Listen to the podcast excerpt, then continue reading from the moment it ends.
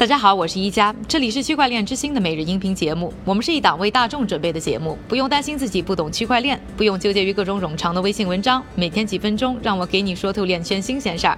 今天是二零一九年的二月十三日，星期三，大家早上好。今天呢，我们来关注一下链圈投资方面的最新动态啊。那专注于机构投资和家庭理财的资产管理公司摩根西呢，在美国时间周二宣布，将启动一支新的专注于数字货币投资的风险基金，总规模在四千。万美元，而最值得注意的是啊，这次呢参与投资的 LP 当中呢，除了一个呢大学捐款基金，一个呢医院系统，一个保险公司和一个私人基金会外呢，还有两家公共养老基金，分别是呢弗吉尼亚州费尔法克斯县的警察退休金以及呢雇员退休金系统。摩根西的合伙人呢，也是我的朋友安东尼庞皮里亚诺呢表示。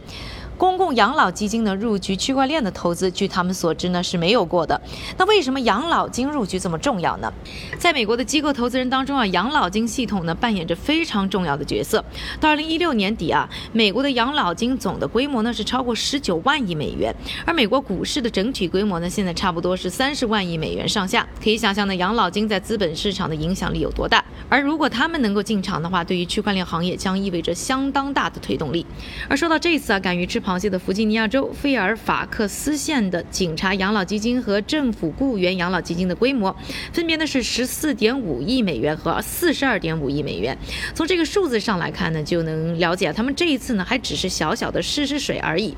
而整个养老金未来可能的潜力呢，还有非常大。在资产配置上呢，摩根西的新基金呢，将主要还是进行的股权投资，但也会考虑啊一些没有股权机会，但是现金流较好的通证项目。同时呢，还会持有少量的主要数字货币。摩根西这个公司呢，此前呢已经分别投资过包括像 Coinbase、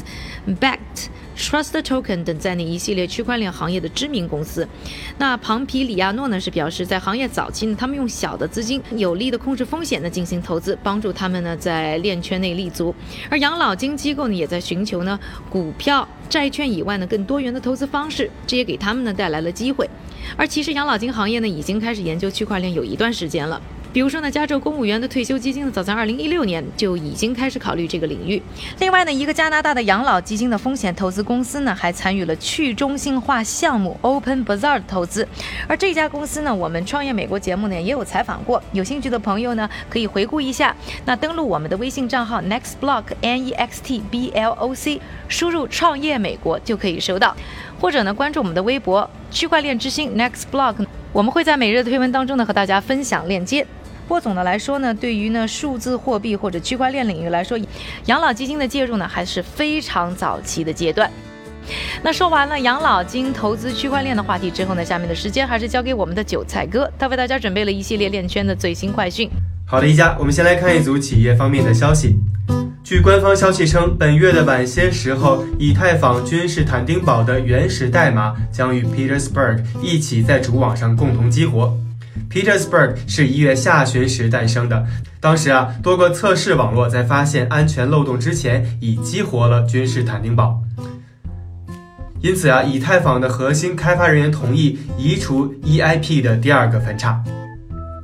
第二条消息，科技巨头甲骨文宣布将正式更新他们的企业区块链平台版本，同时增加多项新功能，以帮助用户加速新区块链应用程序的开发、集成以及部署。